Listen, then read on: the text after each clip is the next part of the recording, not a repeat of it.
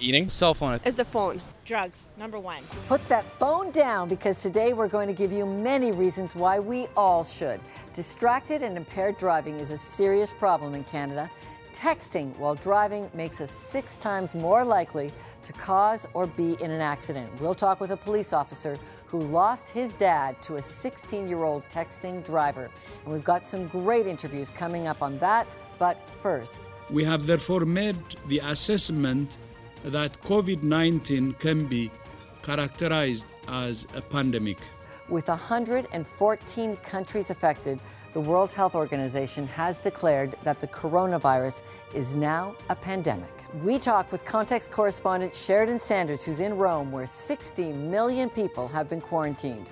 As the World Health Organization says, they're deeply concerned by the alarming levels and spread of severity of the outbreak. That's all coming up on Context. 60 million people in Italy have been forced to quarantine after more than 10,000 cases of COVID 19 quickly spread across their country. Italy is the hardest hit outside of China. Sheridan Sanders is Context's Rome correspondent, and she joins us now by Skype. Sheridan, uh, set the scene for us in Italy. What's it like now? It's eerie, uh, Lorna, because uh, Italy is a place where people come from all over the world to, you know, see the the gorgeous sites, the historic places, and right now it feels like a ghost town. And you uh, just landed. You came. You got groceries. You were. You noticed immediately in the grocery store distancing. What's going on? Yeah, so uh, people are lining up outside of their gross outside of the grocery store, and even at the grocery store, you have to maintain about one to three meter um, distance. So they're only allowing a certain amount of people in at a time, and um, outside you have to in the line itself you you have to maintain distance from uh, everyone else. People are definitely stocking up on things, and um, I mean overall, I think it's it's a calm and kind of respectful, um, you know, uh, ambiance or, or environment, but um, you can still, you know, it's it's not normal, and obviously it's a little worrying. What's happening, do you think, on the line of faith and public life going into COVID nineteen? Well, they've cancelled all public masses um, uh, as of uh, till April third. April 3rd. So that means that during Lent, which is a time when you do a lot of uh, you know, liturgical celebrations around Stations of the Cross or that sort of thing, and people aren't able to participate in that anymore because that all requires gathering into a place. So um, I think that's going to be one of the hardest things to deal with is that just we can't go to mass anymore.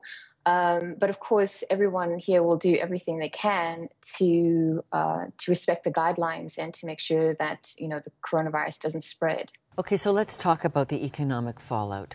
What are people expecting?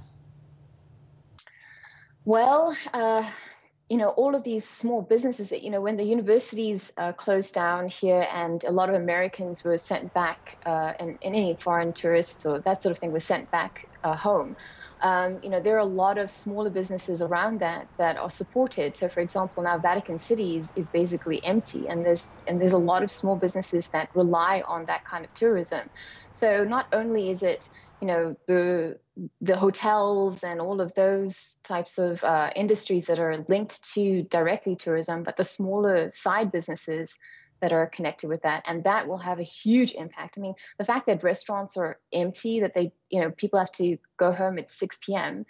And that you're not able to to have those dinners, and I mean that's an Italian way of life. Even going to the coffee shop is an Italian way of life. So all of that has been shuttered up, basically.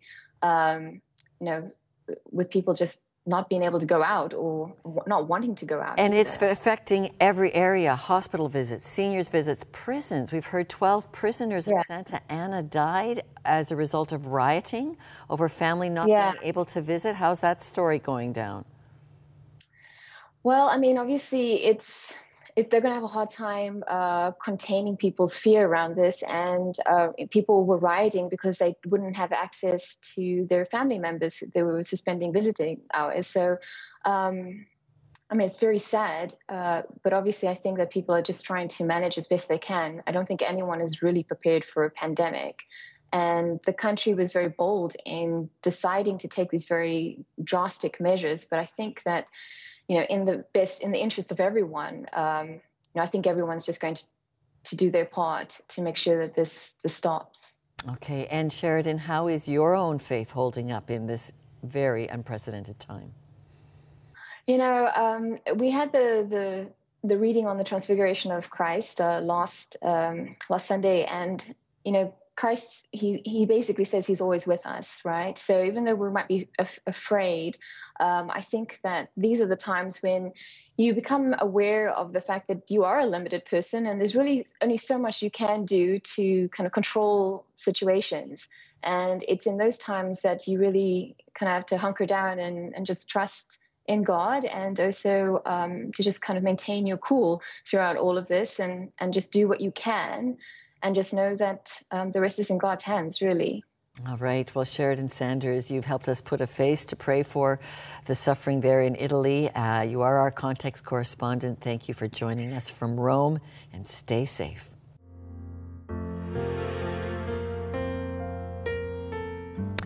Well, do look at our website for an entire program we've got there on COVID 19. We will address this in upcoming weeks as well, but great information on our website. And, uh, but let's turn today now to our topic of distracted and impaired driving.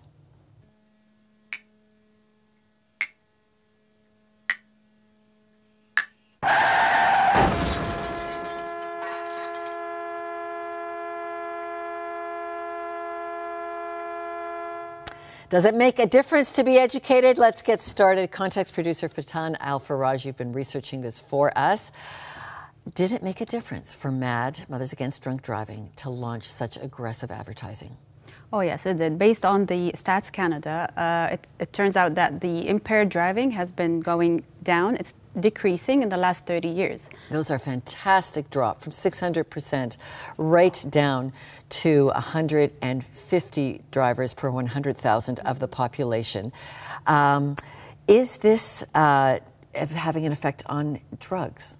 Well, unfortunately, the drug the drug impairment is uh, going up in the last seven years. If we look at this chart, we can see in the dark blue in the year 2016, it is going upwards. And, uh, and for young people between the ages of 19 to 34, mm-hmm. uh, 20 drivers per 100,000 admitting being found to driving uh, impaired with drugs. Is this showing up in our court cases? Oh, yes. Uh, impaired driving is one of the most frequent offenses in our court cases. Okay, and it's a big list, isn't it, of what could be counted for as distracted? Oh, yes. It's not only uh, checking your phone, it's interacting with the passenger, talking on your cell phone, holding an object, uh, talking, singing, dancing, um, smoking, uh, adjusting your climate uh, control. And how common is it that, that Canadians are saying, I'm a distracted driver? Unfortunately, three out of four Canadians are admitting that they are distracted while driving. Okay, well, let's get to our guests on this subject. But first, take a look now at some of the incredible and shocking commercials made to stop distracted and impaired driving.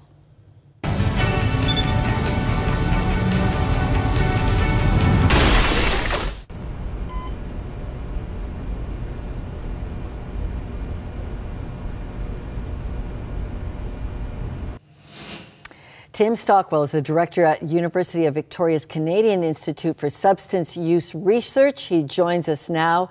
So, Professor, why do people get behind the wheel while impaired, even though we've had all this education and information about the known risks? Well, this is uh, a problem that actually is much lower than it used to be um, a generation or so ago. But it's the fact is um, we rely on our vehicles. We mostly, most of us drink alcohol, um, and a lot of our drinking um, involves driving. For some people, we need to get transport where we're going to do our drinking and get home afterwards, and it's just so convenient. Uh, we and really, it's a matter of making it easier for both easier for people to have alternatives, but also creating in people the belief they're likely to be caught if they um, engage in this behavior. I think mostly think oh, people think a lot of people think if I can get away with this, I'm going to just drive a little bit impaired and it'll all be okay. And how much is a little bit impaired? Well, it's a sliding scale. I mean, we set the level at, a, at 0.05 um, blood alcohol concentration, which for most people means that if you did sort of little tests of reaction time and split attention tasks, you'd be able to measure some impairment. Um, but the more you drink, the, the greater the impairment. And it's and it, because it's so hard to specify with different body types, different tolerance levels, an exact safe level that applies to everybody. We err on the low side and be cautious. So, you know, really, no alcohol at all before driving is is optimal, and at the very most one uh, with a meal, and you wait at least two hours after you've had that drink before you get into a car. Two hours after a glass of wine. Okay, now when. Yeah. When it is now the grounds of cannabis being legal in Canada, what challenges does that come with detecting drug impaired driving? Well, the first challenge is that we don't have quite as precise a test of impairment from cannabis as we do from alcohol. Mm. The alcohol test isn't perfect, so you can you can blow 0.05 or above and actually be hard to detect impairment for some people. With cannabis, the task is even harder because the variation in our response is is, is very great. Um, but there are tests, saliva drug tests, and as long as we get the threshold right, um, they can be used to be in a way that detect what is probable impairment. Okay, Professor, um, you were so helpful on um, on the time lapse, two hours after a drink before getting behind the wheel minimum. What would you say for cannabis?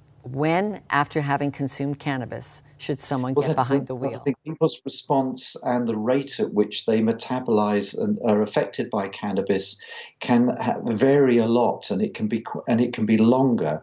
Um, I would recommend more hours than that. After one joint, at, at least four hours, but this isn't an absolute limit. Um, so really, any substance use within several hours of driving is a bad idea. And of course, the more you use, the longer that delay should be. So people can wake up the next morning after a heavy drinking session or having ingested a lot of cannabis, it could still be in the system. It could still be affecting you the next day. Um, so one has to be extremely careful with these things. Okay, Professor Stockwell from the University of Victoria Substance Abuse Center, thank you for your insights. Eating. Cell phone, I think, is number one. Is the phone. I think that would be probably one I'm more guilty of. Cigarettes might be a distracting. Wait till later when you're not driving.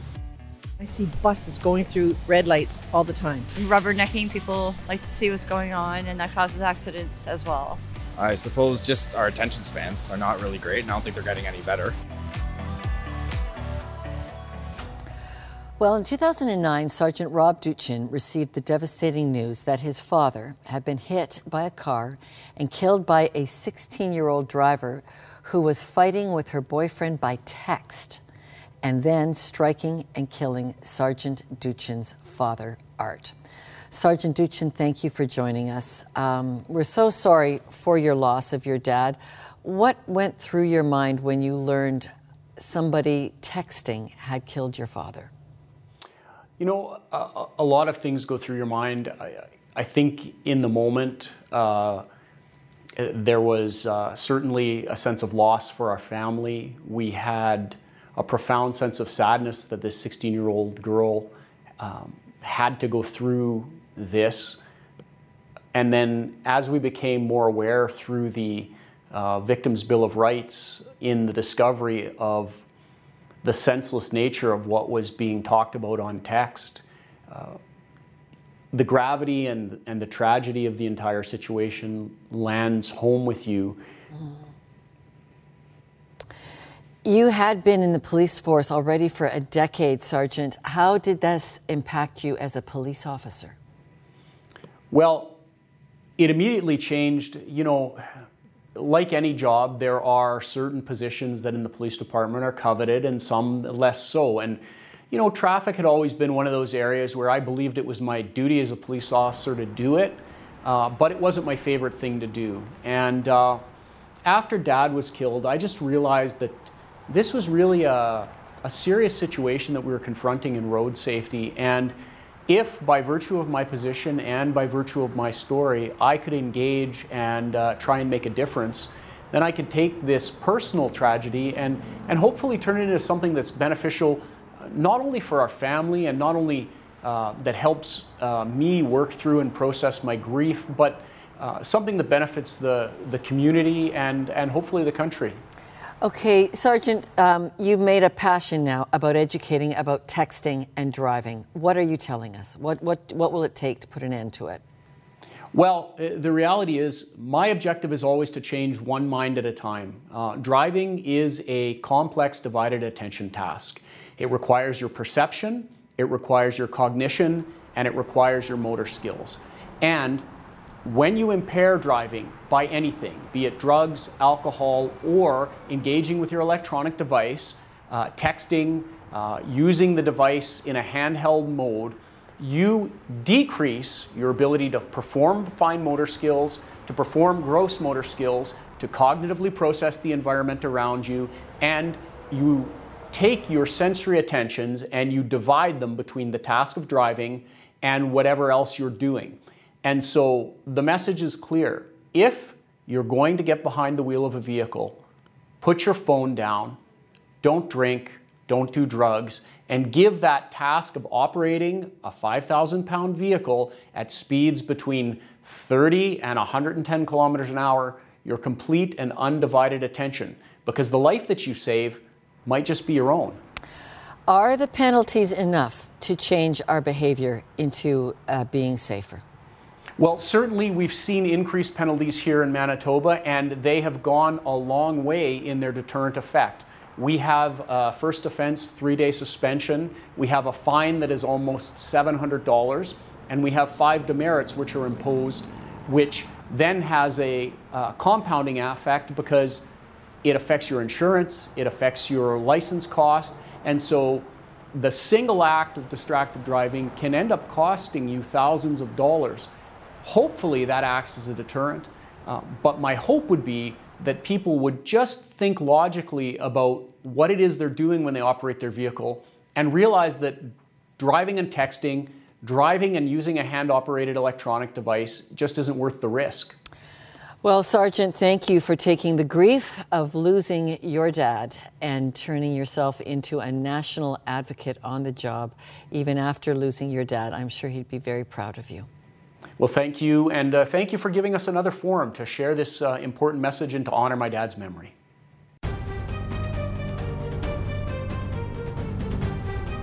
Documentary film Three Seconds Behind the Wheel follows the lives of eight drivers over a six month period to monitor their driving habits.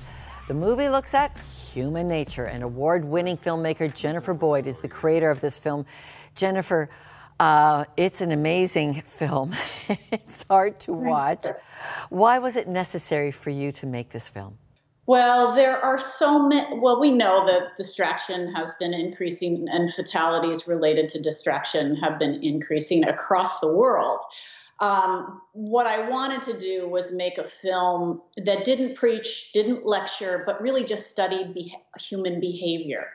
And so the idea behind this film is like uh, you monitor human behavior in a car. Um, these people were kind enough to allow us to enter into their lives for a while. And uh, I wanted to make something that didn't lecture, it didn't preach. It was just something where you look at what is happening in the car and maybe through the variety of scenarios, situations, and people that we show, uh, you take something away, you learn something from what you are seeing on the screen. Okay, you wanted us to understand this is just human nature to allow yourself to be distracted while driving. Why is that? Well, you know, there's lots of studies on on uh, human nature and brain science and dopamine and how we are becoming more and more. Um, uh, the dopamine triggers our desire for curiosity and our desire to be liked, and we're so it, uh, you know, so we're constantly trying to see what is on our phone, what the next message is, etc. Um, but at the same time, a lot of the experts will say that driving has become easier and easier and almost boring. And so we are looking for other activities to do in the car. Uh, so when we studied these people, it wasn't really just about um, texting and um, um, chatting with friends. It was about selecting music. It was navigating. It was uh, grooming. It was a lot of eating. And, We're on the and go. Jennifer, tell me why three seconds is so crucial. The actual So three, seconds. seconds is the length of a football field. And uh, that is the average amount of time it takes to communicate a message on your phone, or the approximate time. What um, what I think is fascinating about this is that people, when they see the film, they look at how people look distracted, how your eyes are focused completely on something else, um, how you don't pay attention to the world around you because you're thinking something else. And that is what is most surprising to people, even to the people that were a part of the project. They didn't realize that that's what they looked like or that's how they behaved when they were distracted. And three seconds is all it takes to get distracted. Yeah. So now I'm hoping that people will use it in classrooms and create community discussions because it is that kind of film that doesn't lecture. It's just just really intriguing to watch the behavior. Okay, Jennifer Boyd, uh, thank you so much, the creator of Three Seconds, What a Great Education. Uh, your documentary gives us all to think about. And can I just add, if um, you go to 3seconds.org, you can learn more about it. Absolutely. And we've got that link up on our website. You've also got some educational podcasts behind there. You're working on a second film. Thank you so much. Thank you. We've all done it distracted driving. So, coming up, a spiritual look at why being a good neighbor and good to ourselves means putting down the phone. And the lunch and the coffee, put it down.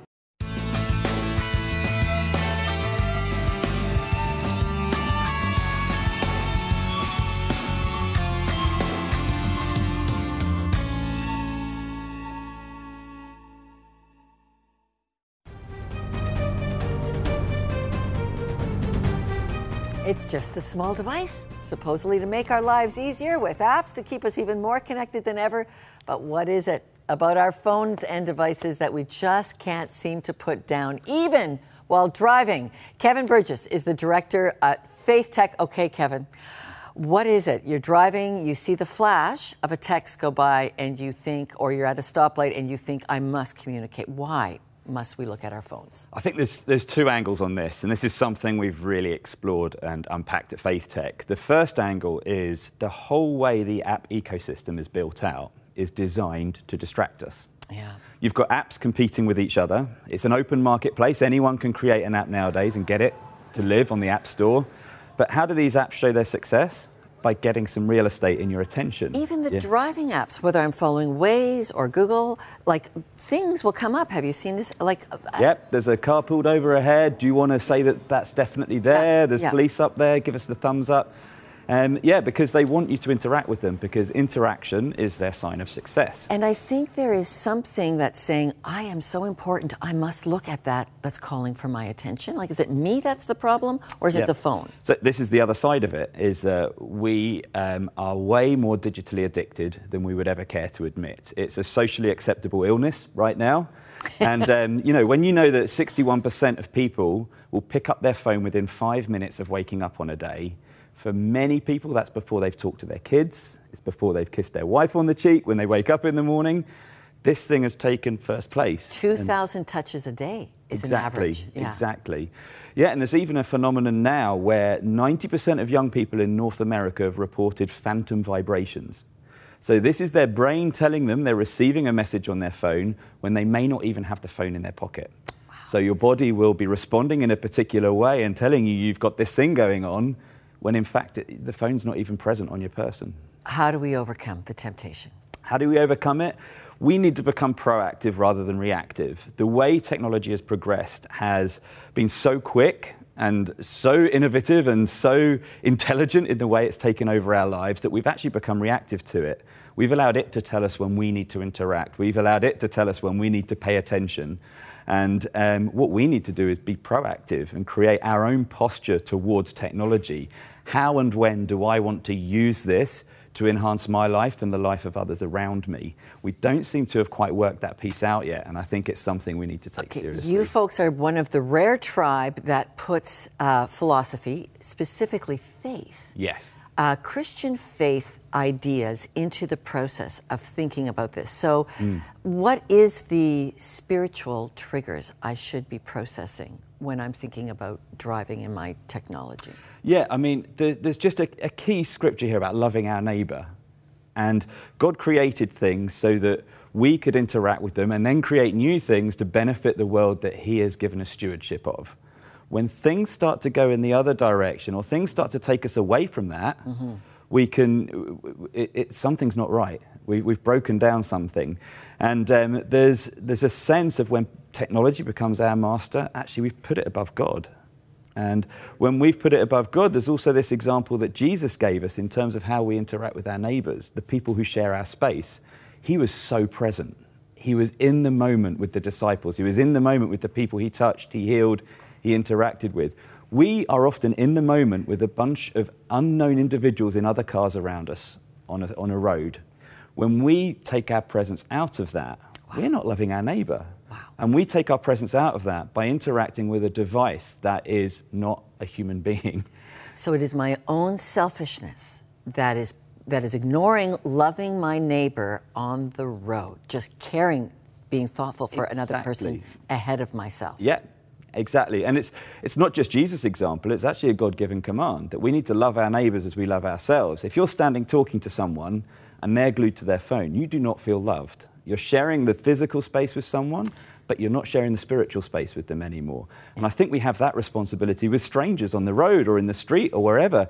You know, if we're talking about impaired driving, what about the impaired walking we see in the street every day where someone nearly knocks you off your feet because they're not present. They are in their phone, you know. In their phone. Uh, Kevin Burgess of Faith Tech, thank mm. you so much for challenging us. More links to all of your good ideas on our website. Kevin mm. Burgess, mm. thank you. Thank you so much.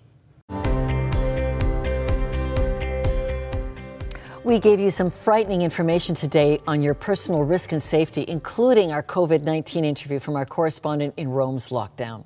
But remember, too, what sets context apart. This news program is funded by viewer donations because the spiritual help it contains to face our fears, like COVID 19, is a needed part of the news cycle. The unselfishness and self control you heard about today finds its source in being grounded in the reality of Jesus within us. That is good practice to take into the days ahead. Much more on this at our website, Context with Lorna. From all of us, thank you for spending your time learning with us and check us out online. Bye bye then.